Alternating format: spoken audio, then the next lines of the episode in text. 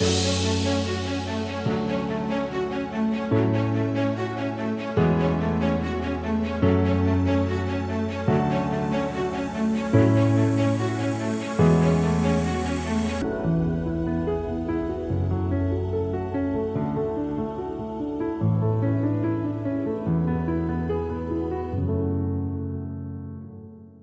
Hey there, everybody. Welcome to another episode of the Home Class Movie Chat, episode number 27 to be precise.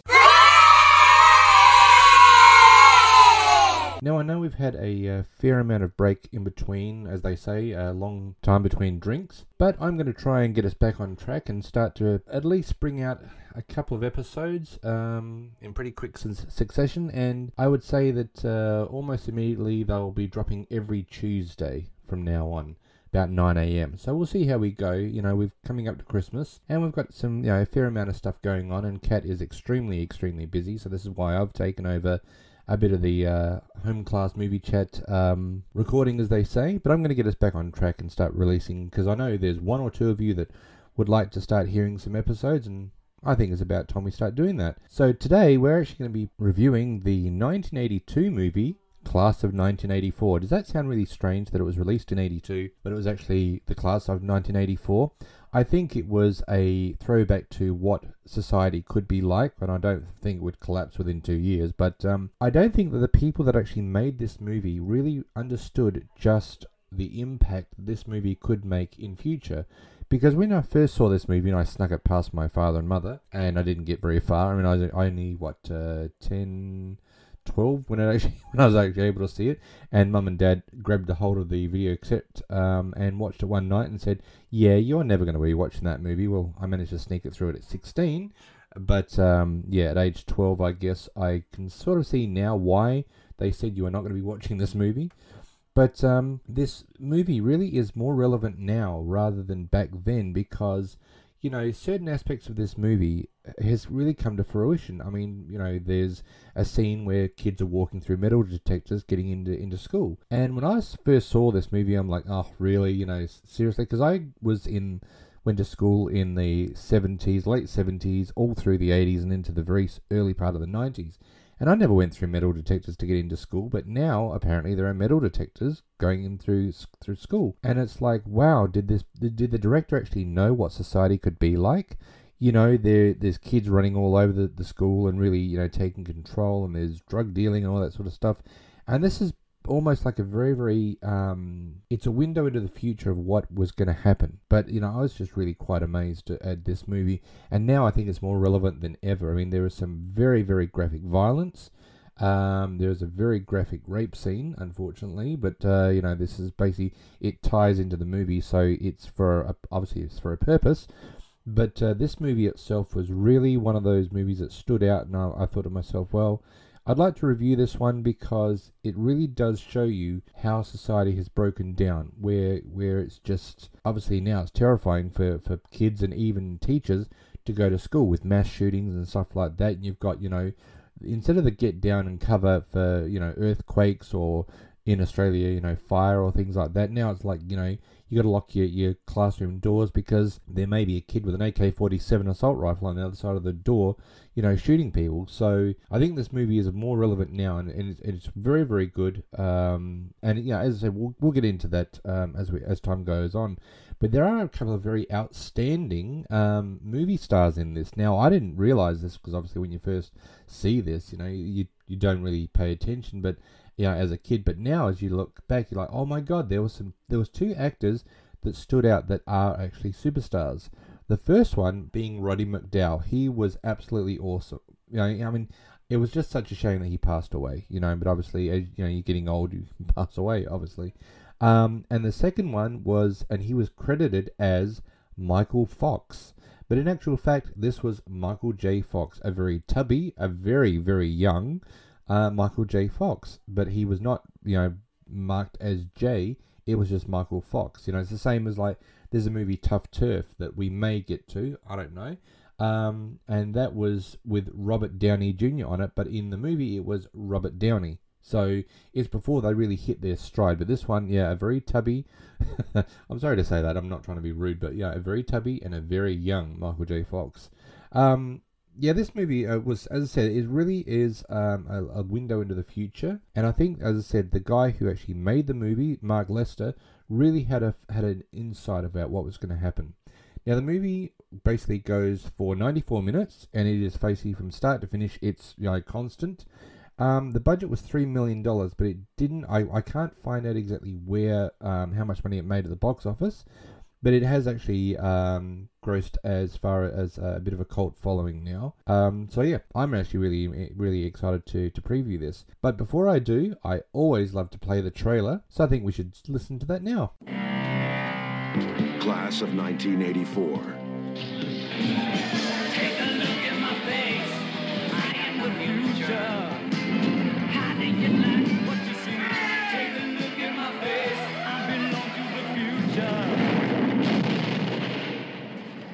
Class of 1984. Their only goal is power. I run this school, man. Their only law is survival. If you want to survive around here, you have got to learn to look the other way. Their only allegiance is to themselves. Still believe in all that bullshit that holds it together? I pledge allegiance! Wise. Should have done me right. Like this. Hey, look what he tried to kill me. Somebody's got to stop this insanity. Well, you simply cannot afford to fail this class. Now, what is the answer? Oh, I am the future. I am the future.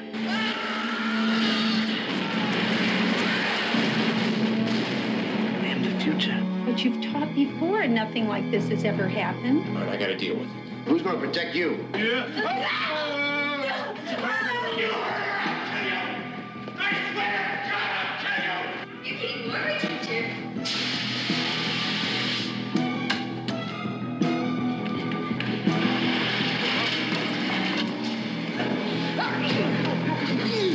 Play some more later. He's one man trained to deal with students, but they've pushed him to the limit. They've gone too far. Now he's going to give the class of 1984 the lesson they deserve.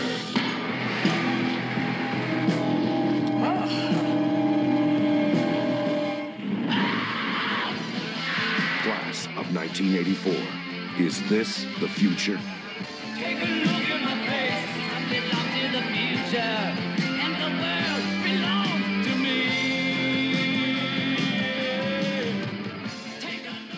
So the film used the punk look and image that was becoming popular in the early 1980s. Yeah, I don't, you know, a lot of people say the 70s was bad and the 80s was just a throwback to that.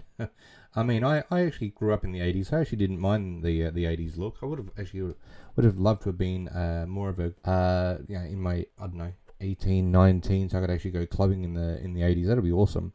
Um, the song "I Am the Future" was performed by Alice Cooper, and the film was also featured a performance by Canadian punk band Teenage Head. Who gives a flying diddly? So the beginning of the movie it opens up with Andy Norris, which is he's a high school music teacher. Uh, at a troubled inner city school. Now, as he's driving along, you can see, you know, the, the lovely streets. You know, he, he's just driving, enjoying himself, and there's cutbacks to the school to where he's driving to school. You see, you know, kids basically walking around almost like they own the place. Um, there's graffiti absolutely everywhere on the front of this building. There are kids that are walking through metal detectors to get into school, and uh, they've even got a on uh, uh, there's a faculty car park they actually keep as a safe lot for um, obviously the staff but uh, they changed the, the sign to faculty car parks. it's like, yeah, okay, good good work. This is where the you know the, the high school is really going all out to actually help these kids. You know, there are some that are just, just complete losers. And you know, Andy Norris, he's driving to school. Now he's the he's the main person of this movie. He's driving to school, and you start to see that his uh, his commute is getting more and more depressing.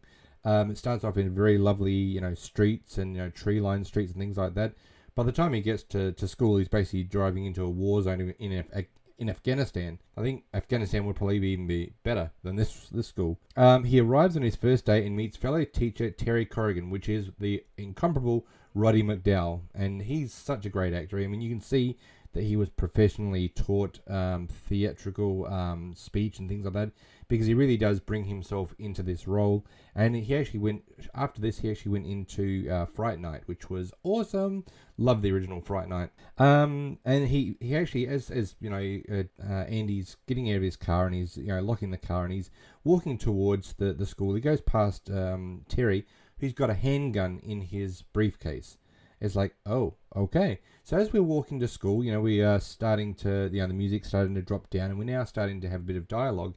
And um, you know, Andy's just walking to, you know, walking up to the, the front of the of the school, and Terry's like, uh, I know who you are. You're, you know, um, this substitute teacher. And he goes, yes. He said, oh, I'm, you know, uh, Andy Norris. And he goes, oh, Terry Corrigan. And he says, uh, oh, by the way, what's the uh, what's the gun for? And he goes, where have you been teaching lately? And he goes, well, really nowhere. And he goes, Ah, it figures. Come on, I'll show you in. And so as you get into the front door, you know, this this whole thing of like kids going through metal detectors.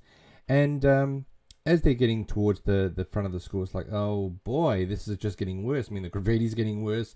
And now you've got security guards standing at the front entrance, and they are picking kids out of the, the lineup, you know, as they walk in. You know, the, the it'll alarm and they'll be like, okay, and do a full body search and finding you know straight razors and bloody you know you name it they're bringing it in other than guns. And um, so you know andy does bring it up again like you know why is it that you have the firearm? And he goes listen i definitely assure you that you are going to need some sort of protection. He goes do you know any moves? And he goes moves? What do you mean moves? And he goes you know jiu-jitsu you know jiu-jitsu boxing karate. And he goes and of course andy's like uh, no, I swing a nasty baton. And he's like, ah, hmm, that's good, but that's not going to help you there.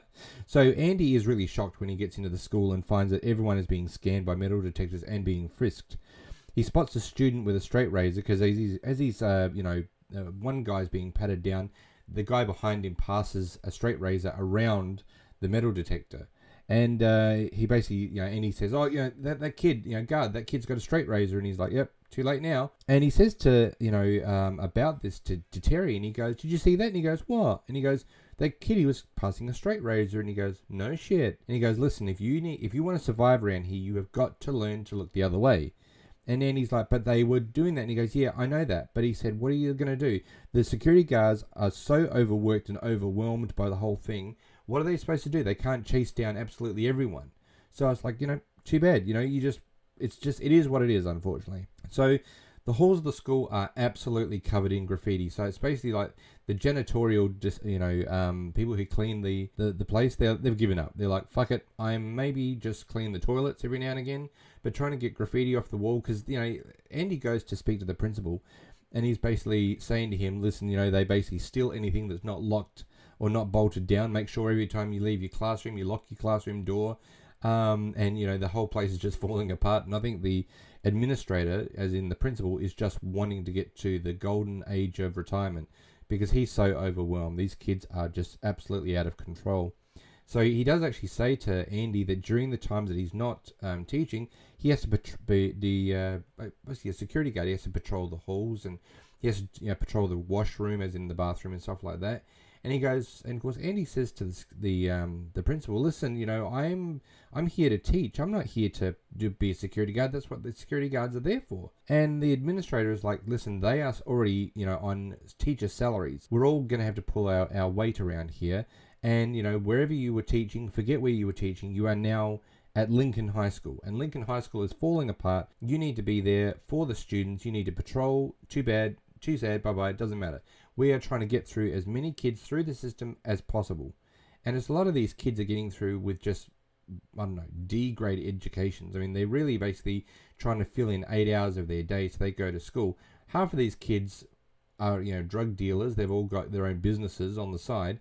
So why they're going to school, it's almost like it's a prerequisite. Now, a lot of these kids, they look like they're in middle age. they really do. They don't look like, they don't look like kids at all. I mean, there are some hairy kids in this school. I swear to God, they're, they're hairier than most adults are. But um, it's like, you know, it is what it is. You've just got to suck it up, Andy. you got to deal with it. This is what's happening. So he's like, all right. So his first class, a group of five disruptive students are roughhousing and causing trouble. So he goes into his music class because Andy Norris is the music teacher.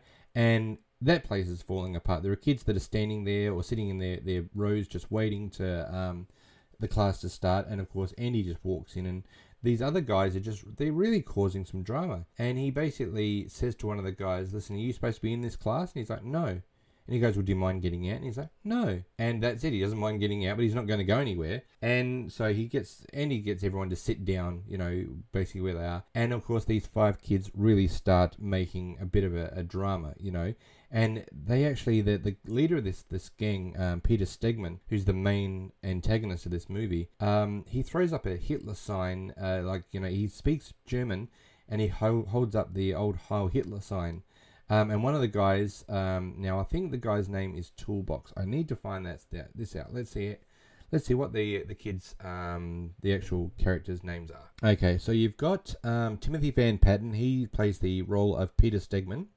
You've got uh, another guy, Stefan Grimm. He's drugstore, and you'll come to see why as we go along. Uh, Michael J. Fox is only credited as Michael Fox, and he's Arthur. Then you've got Roddy McDowall as Terry Corrigan. Keith Knight as Barnyard. So he's the guy that he's a very overweight guy, um, and he has a he always has T-shirts with swastikas on them. So if you're easily offended by Nazi memorabilia, please don't watch this movie because it's going to really upset you. Because Peter Stegman, at the very first time that Andy Norris, which is Perry King's uh, character, um, throws up the Heil Hitler sign, everyone does it in the in the group, as in in there in Peter's gang, um, and it will actually traumatize you. It really will. You've also got Lisa uh, Lengol- Lengolis. She's Patsy. Um, she should really be called um, Trash from um, Return of the Living Dead because she is an absolute little slut. And Neil Clifford is Fallon. Fallon is basically like um, the muscle.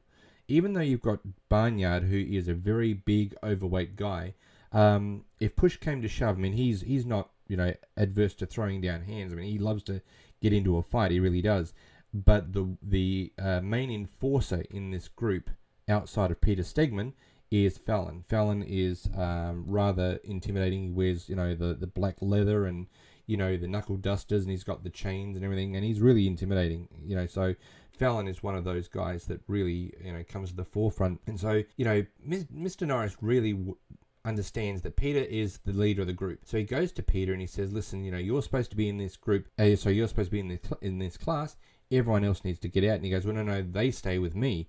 And then they start creating a bit of a drama about, you know, this. And then Peter starts to walk out. And of course, uh, you know, Andy is saying to him, listen, you're supposed to be in this class, you know, come back here. And he goes, you know, come here back here and sit down. And of course, you know, Peter throws the sit down, sit yourself down, motherfucker, and walks out. And uh, so, of course, you know, Peter, uh, you know, Mr. Norris does say, what is the matter with you? And Peter comes back with, what's the matter with me? What's the matter with matter? And walks out. And, and of course, you know, they, that's the end of that scene. And you know, Andy is basically trying to work out, well, that was that really went down well. And he actually says to the entire class, well, I made a certainly made a hit with them, didn't I? Um, so the only member of the gang that's registered in the class, as I said, is Peter, and he comes out to be a very, very talented kid. Um, there is a scene that comes, they're just coming, and Timothy Timothy Van Patten is actually a pianist, and he actually wrote a piece of music designed just for this movie. Um, so when you see him come to the forefront of a very talented young guy, it's like, man, you are wasting your talents. I mean, I understand, you know, you're socially, economically downtrodden, you know, um, and you are very heavily into the drug trade and stuff like that. But if he could find some way of getting out of that, Peter would really be an amazing musician, um, a composer, and you know, a pianist, something like. I mean, he, he he plays the piano beautifully, so it's like you know, you see this happening, you're like, oh my god, this kid just needs some direction. You know, I, and look, I, I loved going to school. No, actually, no. Let, let's be honest. I fucking hated going to school. I really did. Um, because I didn't overly ap- apply myself all that well. I was too busy, you know, thinking when lunch and recess was coming and when I was going home. My eight hours at school was basically just a waste of time, really. Um, but obviously, you know, in that time you had to go to school. And of course, when I went to school and I went to public and private, you know, I called everyone sir and ma'am or by, you know, Mrs. such and such or Mr. such and such. These kids are just, there's no fucking way in hell they're going to be saying, oh, Mr. Norris. It's basically just like, fuck, I'm just going to tell you that you're a fucking moron, you know? So, um, the two characters, um, now Michael J. Fox's character Arthur, and he's got a friend by the name of Deneen. Now, Deneen and him are not an item, they're just best friends. Um, and it's discovered that Deneen has been actually substituting for the teacher that was there uh, to begin with who, who left, um, and she's been conducting the class. So uh, there was a piece of music that was in front of all the kids, and, and Michael J. Fox, and you can almost you can see where Michael J. Fox in his um, in his acting was going to go because shortly after this he made his breakout in Family Ties, and you can see the star power that he had that was coming to the forefront because his one-liners are just basically on their mark. They're very very quick. And so when I saw this movie, I'm like, man, this is where it all started. You know, this is where Michael J. Fox came to his his own. And um, so Andy Norris says, well, you know, what have you been playing? And then he, they tell him, and he, he goes, okay, well, can I have a bit of a, a bit of music? And he go, you know, like as in, you know, the the sheet music. Sorry, I'm dropping shit as I'm uh, doing this podcast. Sorry about that. Now, as um, I was when I was talking about the whole introduction to the class, um, Mr. Norris basically starts asking certain kids their name and what, what they you know they play. And they get around to um, Arthur, and he says, you know, um, so you know what what's your name? And he goes, oh, Arthur, and I play the oboe. And he goes, if you don't know that's a trumpet, then we're all in trouble. And he goes, oh my god, they've been lying to me all this time. And then it's basically he points to the drum kit, which is the the old and um, he says to um, Deneen, uh, you know, what do you play? And she says she lists a, a you know a group of um, you know instruments that she plays. And he goes, "Wow, is there anything you don't do?" And of course, Michael J. Fox comes back with, "Yeah, she doesn't put out." And it's, it's like, but you know, she can she's been conducting the class and she's been teaching us how to play our instruments better and doing music and stuff like that. And it really is, wow, there are some really talented kids. And even in the class, even in the the um, the music class, there are some really talented kids. They just have to get over, you know, it's unfortunate they've got to get be in this school where everything is falling apart. There is drug deals, there is gang fights, there is just, you know, assaults and stuff like that. Um, security guards running all over the place and the kids running over them, and it's like, you know, what a place to come to. You know, it really is. So Andy, he gets to know the school in the area. He decides that he wants to put together an orchestra with his advanced students. So he basically says to everyone, listen, you know, I'm thinking of doing a class, uh, you know, orchestra to go to the national finals. So you can win prizes, you can win money, and and all the kids, you know, when they first hear it, that it's like, you know, Andy says, okay, so you you know, we'll go to these these these uh, state finals, and you'll earn, you'll you could win a trophy. They're like, huh. And he goes, um, prizes? Hmm. What about money? Yes, everyone jumps up and is like, yep, okay, that's the that's the word, money. And he goes, listen, you'll all have to take, you know, a uh, a course of sight music to make sure that everyone is playing what they say they can play. But you know, this is the way we're going to do it. Um, so of course, as the cut the uh, the scene cuts out, you know, you got Peter Stegman and his in his group, and they're walking through the the school halls. Now, classes are in session, but these kids are basically just running the school and uh, sees an African American guy by the name of Jojo, and he's actually selling some drugs to um, one of the girls, uh, you know, like a, a girl on near the, some lockers. And Jojo actually happens to look down the hallway and sees Peter Stegman and his gang coming towards him, and he just hightails it. So of course, you know, Fallon runs like mad. Now. Fallon is amazingly fast, and uh, the actor who plays Fallon, he did some amazing um, stunt work as far as just you know jumping over things and sliding under things. And he really you know he was very very um, athletic as far as this these roles go. And they happen to catch Jojo and they take him into a bathroom. And of course Peter Stegman's already you know in there. And basically tells the kid that you know we are the, and I apologize because I do not like using this word but this is you know culturally appropriate for this part of the movie so he's basically saying you know um, about the fact that he's been told to sell drugs. And he goes, well, I'm sorry, but you know, uh, you know, we are the only niggers in this school that sell drugs. And uh, he basically says, you know, if you if I, I, was told to do this, and if you don't let me do it, then um, this other guy who's part of the of JoJo's crew is going to come and kick your ass. And he goes, okay, well that's fine. Just let get in to meet us after school, Negro. And they proceed to beat the shit out of him, leave him in the bathroom, and basically rob him and take all his money. So I was like, holy shit, you know, it's absolutely amazing. This this this school's just absolutely falling apart with these kids. Um, so Peter decides that we're going to play a bit of a, a, bit of a prank on the new teacher, and they he gets Patsy to go and steal a registry book with all the teachers' names and addresses and phone numbers in the book. And they proceed to drive to Andy's house, and they park a little bit down the road, and um, Andy and his wife happen to, to come home from you know being out at dinner and see a car that's got their lights on, you know, just approach them and then pull over a little bit further. and just sits there and he goes, "Hang on a minute, this this could be something, you know, from these kids could be kids from the school. Just just give me a moment." The wife's like, "Come on, let's go inside," and he goes, "No, no, no, let me just let me go have a look." So he goes over to the car, and of course they're all just sitting facing front, and he goes to, and of course you know Andy says to the kids, um, "Can I help you with anything?" And the kids all turn around and look at him, and they've all got you know hideous face masks on, and they squirt him with stage blood and drive away. And it is you know, straight into his eyes and all over his clothes, and of course the the the wife comes over and goes, "What was that?" And he goes, "Oh, it's just kids from the school. They played this. They did this stupid prank. They fired this blood at me." And they're like, and of course the wife's like, "What? Idiots!" And he's like, "Yeah." He said, "You know, but you know, they're kids. What are you going to do?" And this is the whole thing. It's it's all revolves around, oh, they're kids. They they don't know what they're doing. Of course, they know what they're doing. They're trying to kick your ass at the moment. You know, they're giving you a warning right now. Um, and they certainly do taunt him. Of course, then the camera then falls back to us following Peter and his group into a nightclub, which is absolutely all over the shop. There are kids slam dancing, and I've never been a slam dancer, and I don't believe I ever will be. Not at the age that I am now. I can you know get out of bed. I'm okay. But other than that, I'm not going slam dancing. But this is where you get to see the um, Canadian band Teenage Head, who actually did a uh, guest appearance in this movie. I don't know the band, never heard the band, never even saw the band after this. So if you if you want to go and look up to see if Teenage Head is still around, um, yeah, by all means, go ahead. I'm I'm not interested. But of course, then you follow Peter Stegman and his group, and they've got um, a drugstore set up in the back of this nightclub. And there's a whole lot of people that are waiting to see Peter. And um, uh, Barnyard goes out and grabs this young young kid and goes in. And uh, Peter says, you know, what's your name? And he goes, oh, my name is Vinny, and I'd like to work for you guys. And he goes, well, how old are you? And he goes, I'm 14. And he goes, hmm, okay, well, listen, Vinny, you know, stay in touch, but right now we're okay, and we'll see how we go. And of course, then Patsy goes out, and he she grabs this rather well a punk-looking girl, and says this this is a girl who's a coke whore. That you know, you supply the toot, she'll hook for us.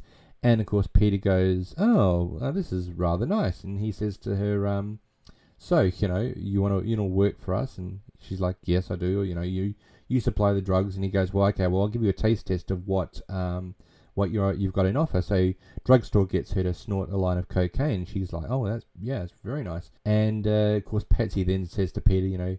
Why don't you get her to take her clothes off? And of course, Peter's like, "Yeah, take your clothes off." And uh, so the young girl strips down to absolutely zero. I mean, you get to see 80s Bush right in front of you, and it's like, and this is probably one of the reasons that my mother and father probably watched this movie and went, "Yeah, he is not watching this at age 13. Um, no way in hell, he is not watching this movie." Um, so Peter says, "Well," and of course, and the girl says, "Well, do I get the job?" And he goes, "Yeah, well, first you've got to go through tryouts."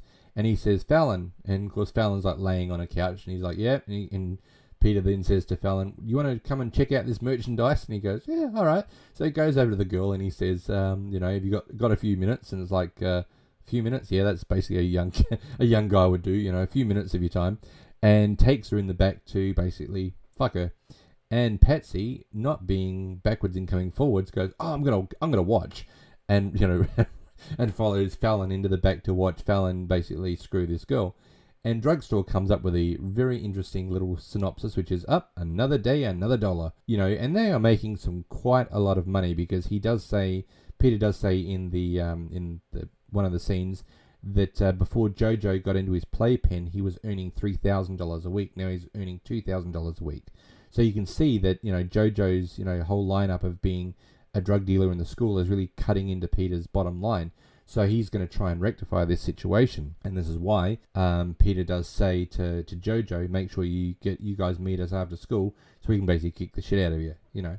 So you know, as a normal situation, they end up by meeting Jojo and his gang, uh, you know, after school in a uh, an abandoned like parking lot, and it's almost like you know, it's the age old thing. You know, it's the stand down of like you know how you know you harassed my friend um, at school, so I'm going to cut you and basically it was just a big gang fight and rather graphic as far as the beatings go. And uh, then of course when the police get there, like like most people who are um, what do they call them, cowards, they run away with their tails between their legs. And of course Peter and his gang just run away, um, leaving poor Jojo and the other gang to basically take the rap for for what they ensued. So. At school, Andrew is confronted with more and more evidence of Peter's crimes, and it's pretty obvious what you know Peter's doing. He's running around the school, you know, um, drug dealing and doing basically whatever he wants to do. Um, you know, forget about the spray painting and shit like that. That's small fry compared to what um, Peter's getting up to. The two grow increasingly at odds. Well, of course they would be because Andrew, being the teacher, is trying to teach these really great kids, you know, music and stuff like that, and and Peter is just at every turn trying to undermine him as a teacher and.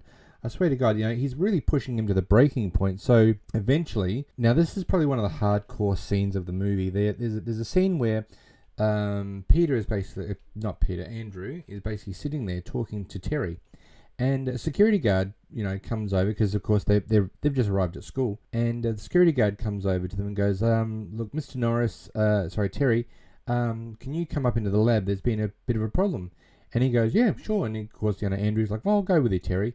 They get up into the lab, and Peter Stegman and his gang have slaughtered all Terry's animals skinned them and basically hung them, um, you know, put them through metal skewers and stuff like that.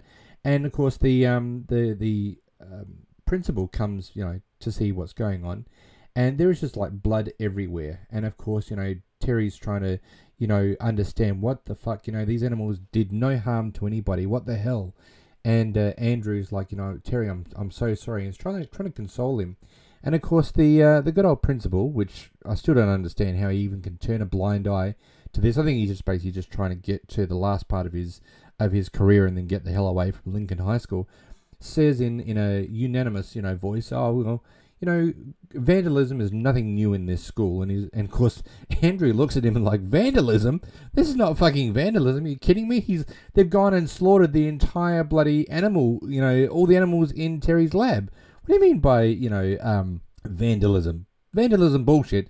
And basically, you know, because these other there, there, are kids that are watching through through the doorway, and he, Andrew basically pushes him out the way, and uh, happens to find um, Peter basically waiting next next to a toilet door, and of course Andrew, you know, grabs him and throws him into the toilet into the toilet, um, you know, obviously in the bathroom, and starts to, you know, basically interrogating, you know, as interrogating him So what the fuck did you just do? Like, what the hell? And of course, you know, Peter being Peter and being a psychopath, he decides to make it a lot easier on the whole situation by framing uh, Mr. Norris, and he ends up by throwing himself into a mirror and beating himself up. So how, how does Peter beat himself up? First of all, he throws himself into a mirror and cracks the you know the front of the mirror into you know into his head. So he's he's got blood there. Then he decides to um, slam his head into um, the hand dryer and does does damage to himself there, and then decides to uh, basically headbutt the uh, water fountain where you obviously go get get some water and uh, splits his lip, and then then goes. He, he actually proceeds to go to headbutt himself against the concrete pylon uh, in the um, in the bathroom, and of course at this stage, Mr. Norris just basically stops it and goes, "Stop it! Stop it! Stop it!" And of course, what does Peter do? He he gets some blood from his mouth and he rubs it on Mister Norris's knuckles and basically says, "Oh, you did me, you did, you did, you, you know, you did me good." And uh, a security guard comes in, and of course Peter's like, "Look, look what he did! He tried to beat me up. He tried, he tried to kill me." And of course, the security guard, what do you, what do you think the security guard's going to do? It's he's immediately going to go at the defense of Peter, and he's holding Mr. Norris back, and he's and of course Peter's like, you know, he's crazy, he's trying to kill me, and of course the, the security guard's like, you know, calm down, calm down, it's all right, it's all right. Cut to the next scene, and we're also now in the uh, principal's office, and the principal is like, you know, um, you're lucky you're not being fired, you're just being suspended. And he goes, suspended for what? And he goes, you you almost beat a kid half to death. And of course, there's a police officer that's also there, a detective, who knows Peter and his gang very well. And he's like, well, you know, the the mother's already you know starting to, to talk, you know, pressing charges for assault. And of course, the uh, the principal was like, listen, you know, um, let them make the first move. We don't want to show our hand too soon. So you know, Andrew decides, you know what, I think we better just deal with this, you know, parent to parent. So he goes over to um, visit Peter's mother's home. Now, Peter's mum is doing the very best that she could, she can. Um, I think, if I remember correctly, Peter's dad has passed away, and she's a single mum, and she's getting ready to go out, and she's looking very hot and everything, and you know, and she's basically had said to Peter, you know, you got six more parking fines. Where are you parking in a bus stop? And he goes, oh, they've got no more, no parking at that, you know, stinking school, ma. And she goes, "That's the only school that will take you." And you know, basically rustles his hair as if to say, "You know, oh, you're a you're a silly kid," you know. And um, this is the level of maturity that Peter is actually showing because he is. He's a moron, uh, but he's also a very troubled kid. And I don't know whether it would be different if his dad was in the picture. I'm not sure, but Peter is a is a fully fledged psychopath at this stage. And of course, you know, there's a knock on the door, and she does say to Peter, you know, can you go and get that for me? And he's laying on the couch watching TV, and she's like, Pete, go the you the, the door. And he's like, oh, come on, Ma, I'm watching TV. And she's like, she rustles his hair again as if to say, oh, for goodness sakes. And goes over to answer the door. And of course, unfortunately, there is um, Mr. Norris standing there, wants to have a discussion with his mother, with Peter's mother, about the fact of what's going on. And uh, she says, "Wow, you have got some nerve coming here. You beat you beat a kid almost half to death, and then you want me to just not press charges, you know." And she does say that you know Petey is that's what she calls him. Petey is an exceptional child. I only wish her, his father was here to see it. And I'm thinking at this stage that his father had actually passed away.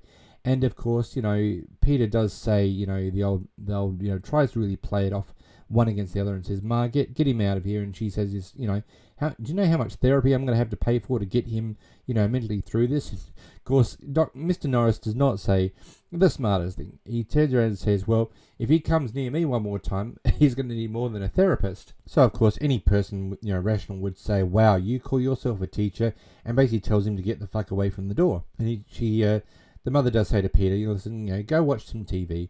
And he's like, "Uh, yeah, I'm just going to see if he's gone, ma." And he gets onto an intercom and he's he must be you know you know talking to the to Mr. Norris as he gets downstairs into the lobby and he says you know teacher teacher you know learn your lessons. Mummy doesn't like you very much. And and he goes you know leave me alone Stegman just get get the fuck away from me. And he goes well if you come here one more time I'll kill you. I swear to god I'll kill you. So this is this is revenge at its finest, okay? Because up until this stage, everything that Peter and his gang have done, nobody is willing to believe Mr. Norris, and it's almost like, well, you know, say I did do it. Uh, how are you going to prove it? And it's very very hard to prove this situation. So Mr. Norris goes down into the basement, into where the car park is, and happens to see Peter's car, a beautiful cherry red. Um, oh, I can't remember. I don't know what kind of car it is. It's just awesomely gorgeous, this car, and decides to break into the car, hot wires it, and then basically drives it straight into a wall, reverses and smashes the back, drives it straight into the wall again, and gets out of the car and decides to lock the car as he leaves. This poor car, this cherry car, is destroyed. So, you know, the following morning, you know, Mr. Norris is sitting in his in his classroom and Peter walks in and basically says, You did it. And he goes, What? And he goes, You did it. You were the one. You trashed my car. And he goes, Well, let's say I did. Can you prove it? And of course, at that stage, you know, uh, Peter's about to beat the shit, beat the shit out of Mr. Norris, and of course, the security guard walks in and goes, you know, is, is everything okay, Mr. Norris? And he goes, yep, everything's fine. Peter was just leaving. And of course, Peter just, you know, basically hightails it out of the, the classroom. I think at that stage, Mr. Norris was like, oh, thank God. I'm in enough trouble as it is. If he goes to start beating the shit out of me and then a security guard comes in and he does the exact same thing, I'll be in jail, you know, by the end of the day. So this whole thing is really starting to get out of control. So um, Peter decides to exact some bit of retribution onto poor old Arthur, which is, you know, Michael Fox's character, or Michael J. Fox's character, and he enlists the help of the young guy that was trying to get into the gang, Vinny. And he says, and he's, but they're basically taunting Vinny, saying, you know, I bet you can't do it. And he's like, I bet I can. And he goes, right, well then do it. And he's basically, you know, they zero in on Arthur. They want um, Vinny to go and stab Arthur. So um, the two, you know, toughs in Peter's gang um, decide to create a massive food fight, and they, they start. It's, it's just massive. They they walk over and they start beating the shit out of kids, and then there's a food fight. and There's a huge fight that goes on, and then of course Vinny then walks up, and as Arthur's trying to get out of the situation and get to safety, um, Vinny stabs Arthur into the stomach, and then of course Peter, who's never there when it's all happening, happens to be looking out from from a doorway and walks off. So it's almost like, hey, I didn't, I wasn't there it does actually send him to hospital. He actually ends up by having like a ruptured spleen or something like that because Mr. Norris goes over to find out what the hell was going on and how's Arthur. And of course, you know, the police officer's there and he's like, you know, we can protect Arthur. That's no problem. But who the hell is going to protect you? And he's like, yep, okay, all right, okay, fair enough. After the situation that happened in, in uh, the lab, we get a, a, a, shot of Terry sitting on uh, in, in his car on a uh, on a road, just basically watching Peter Stegman and his uh, gang coming out of a nightclub He's driven insane with, with the incident, um, with the animals in his lab, and he tries to run over um, Peter. Unfortunately, this doesn't go all that well because as he's trying to drive towards Peter, he clips another car, then sending that car, his car, over the side, and the car explodes into flames. So poor old Terry, who was trying to um, kill Peter, is killed in the process. He only had like you know a couple of years left before retirement, so his poor wife is now you know a widow, which is really unfortunate. I mean, it's just it's just terrible. And of course, you know, as I said, Peter is never you know he's he's never in involved. It's never his fault. It's always someone else's fault. Complete narcissist. I swear to God, and I know plenty of narcissists. So the night of the orchestra is about the the concert's about to happen with the orchestra, and Andrew says to his wife, you know, Diane, listen, you know, I've got to go ahead of you. You know, you you want to come with me now? And she's like, no, no, I want to be dressed. I want to look really, really nice. So look, you go ahead. You get the kids all organized, and I will, you know, follow you soon after that because you know I want to get ready. And Andrew's like, okay, no problems, you know, and she leave, and he and he leaves, and he goes to the, you know, to the school, and they're getting the whole thing all organized. In the meantime, Peter's gang arrives at Mr. Norris's house, and they break in through the back door and head upstairs. Now, this is probably one of the most graphic scenes of the movie. Um, Peter and his gang then gang rape um, Mr. Norris's wife. Uh, it's a very, very graphic rape scene. It's it's just yeah horrid. They end up by dragging her out of the house after the gang rape and throw her into the car, and they head towards the uh, the orchestra recital, the, the concert. And uh, Patsy, in the mo- in the process of uh, Peter and his gang uh, raping Diane, takes a photograph and uh, delivers it to Mr. Norris um, at the front of the podium when he was just about to start the the concert. Mr. Mr. Norris then sees that this whole thing has gone down and immediately leaves to try and um, save his wife. Any any respectful man would do that. And of course, Peter's gang um, do uh, torture a lot of the situation around with uh, Mr. Norris. They uh, fire fire extinguishers in him. They uh, you know knock him over, and they're basically really taunting him as far as the whole thing goes. Like you know, we've done this to your wife, and you can't do do shit about it. So Mr. Norris decides, well, hang on, this is working against me. How about this whole thing works for me? And he starts to lay a series of traps. The first trap is that he goes into the metalworks um, shop and traps Fallon. Now, Fallon, being the very tough, you know, leather-clad guy, um, happens to be searching around the, the school. Now, I've never been at a school very, very late at night, but I don't think it would be this dark. And there's a lot of technicolor, you know, colors throughout throughout the the school. It's making it very very dark and ominous. And um, so Mr. Norris is basically in the uh, in the the metalworks shop, and here's the door open and does see that Fallon's now inside the, the shop. So he throws a, uh, a spanner to the side to basically throw him off the. Oh, he might be over here. I'll go and get him. At that stage, uh, Mr. Norris jumps out from behind a workshop bench and attacks Fallon and uh, proceeds to turn on a bandsaw and uh, bandsaw his arm, his right arm, completely off, and then knocks him onto the blade and bandsaws his uh, this blade straight through Fallon's spine and kills him. And it's like, yes, number one down, awesome. Now remember, we've got also we've got barnyard, and we've got drugstore, and we've also got Patsy. So now the second one that happens is he goes into um, a shop or the, they call the shop, which they you know do a lot of um, car repairs and things like that. And uh, he throws, uh, he pours petrol all over the ground to basically make sure that you know anyone comes in, he might end up by burning them. So uh, at this stage, a drugstore comes into the um, to the thing, and uh, there's Mr. Norris standing there with an oxy welder, you know. And of course, you know, um, drugstore does taunt him and say, you know, I we've got you little bitch Norris, and you know it was so easy too. And uh, so Mr. Norris puts the flame down to the ground as if to say to Drugstore, hey, guess what you're standing in, buddy boy? And he does look at him as if to say, really, you're going to try this? Well, at that stage, he lights it on fire, and of course, Drugstore goes up. Now, it doesn't kill him because he goes up in, in flames and he falls onto the ground. Now, I don't know whether he was supposed to play the fact that he was dead or whether the actor accidentally took a breath, but he is basically horrif- horribly burned. I mean, you know, fourth degree burns basically all over his body. He's it basically is just a, one giant Krispy Kreme laying there. Um, so I don't know whether he's completely he was supposed to be just it was supposed to be portrayed as him being dead, but he takes a breath. So you, so you think to yourself, oh my god, he is in excruciating pain and he is going to die, but he's still alive. At this stage, uh, uh, Barnyard and Patsy happen to go into the uh, the area where Mr. Norris is, and they happen to see him. Barnyard, being a very big burly guy does go over to try and attack Mr. Norris, and Mr. Norris has got a uh, a wrench and smacks him a couple of times on the head, and knocks him out. Now, at this stage, now I don't understand this. Okay, there's a car that's being repaired in in the shop, so I'm guessing it's a school project. The kids are working on a car, so Patsy gets into the car and starts it up. Now, the distance is very, very small. It's not a huge distance that Patsy's going to get a great run up. But anyway, she gets into the car and she floors it towards Mr. Norris, who, I mean, now I, I think she would probably only get, I don't know, maybe, I'm trying to be conservative, maybe seven miles an hour, maybe nine miles an hour. That's it's not not very fast at all. You could walk that fast. Um, anyway, jumps out the way, and of course the car then careens into Barnyard and pins him against the wall and kills him.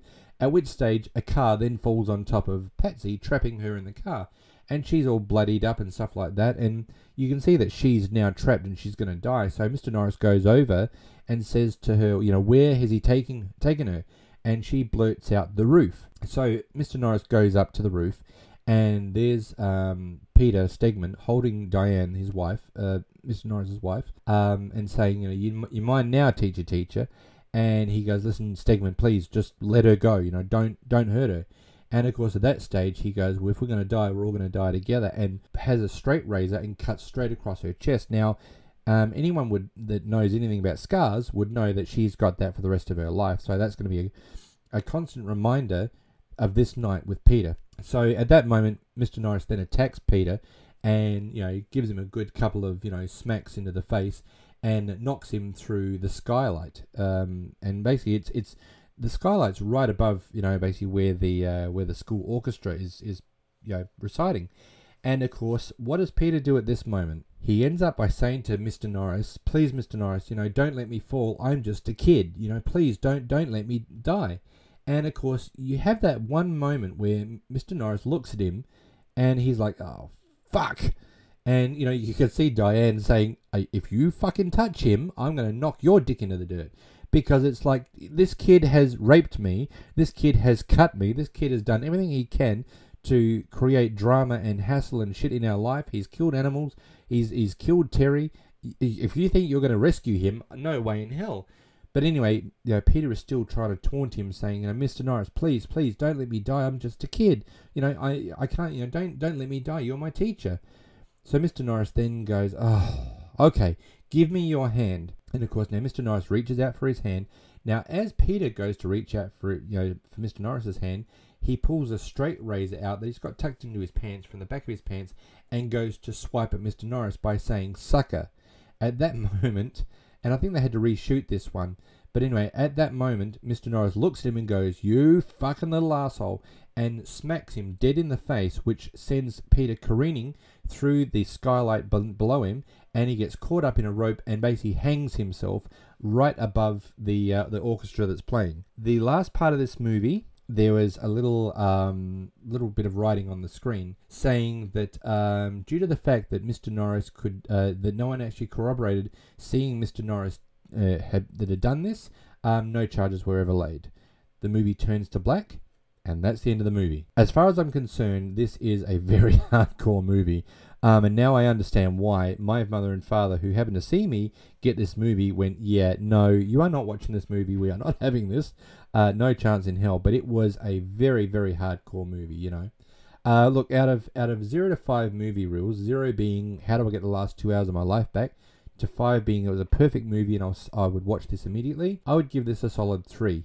Uh, there are not very many glaring mistakes as I could see. Um, one thing I will say is this movie is very, very fast paced. It keeps it at a really great pace. It'll keep you entertained. You'll always be, you know, it, it doesn't slow down really at any stage because of the fact that they're trying to get over Peter. They're trying to get this gang dealt with. You know, I mean, it just it's just a never-ending battle with Mr. Norris, and it was it's almost like you know they'll always believe the kids, they won't believe the adults. You know, even when the police officer says, "Listen, we know what they're like. We know what this kid's all about."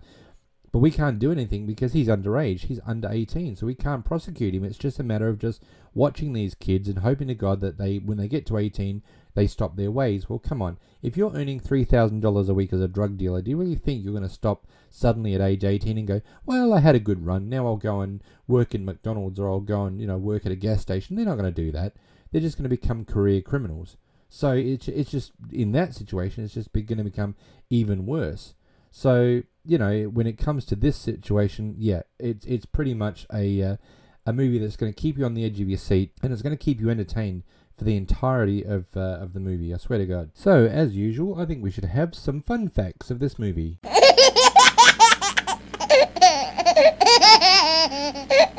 So the um, the director Mark L. Lester said the film was inspired by several true stories of school violence that he had read about in the papers. In particular, there was a story of a teacher who brought a gun to class to control his students. The scene ended up in that movie in, in the film, which I didn't actually I didn't even realize that was actually true. Um, Mark Lester calls this his best film. Yeah, okay, it's not bad. He also cites Clockwork Orange as one of his biggest influences. Now, Mark Van Patten, who plays Peter Stegman, actually wrote a piano concerto that Stegman actually plays. So I didn't even realize that he was a, actually a, a, composer. In one of his early uh, film ro- roles, Michael J. Fox was billed as Michael Fox since he was having a registration problem with the Screen Actors Guild. That's something I did not actually know. That was actually really quite interesting. Due to the film's uh, violence, violent content, and full frontal nudity, Lester had a difficult time getting a US distributor for the film, though overseas numerous distributors bought the film and made it quite successful abroad. So, yeah, they were able to get it across the US censorship and over to other parts of the world that went, yes, all right. Nearly every shot of Timothy Van Patten is done from a low angle to make him more threatening. Yep, that actually that's actually not too bad. This movie was actually shot in 45 days. That's actually really that's actually amazing. Um, and a real and a real life uh, school orchestra was also used for Mr. Norris's band. So I thought it was just kids and you know who were talented. I didn't realize that. Um, and just one more before we leave. At the time of filming in 1981, despite playing a high school freshman, Michael J. Fox had just turned 20 years old. Michael recalled that when he was asked his age, nobody would believe him. That's actually understandable because if you see him, you think he's this, he's just this tubby little kid. You think there's no way in hell he's 20, but oh my god. Anyway, thank you very much for listening to this episode of the Home Class Movie Chat. Remember, we're on all social platform at Instagram and Facebook at, at uh, Home Class Movie Chat, and you can also send us a direct message at hello at homeclassmoviechat.com. Hope to see you again. We'll be back with another episode next week, but until such time, we'll see you later.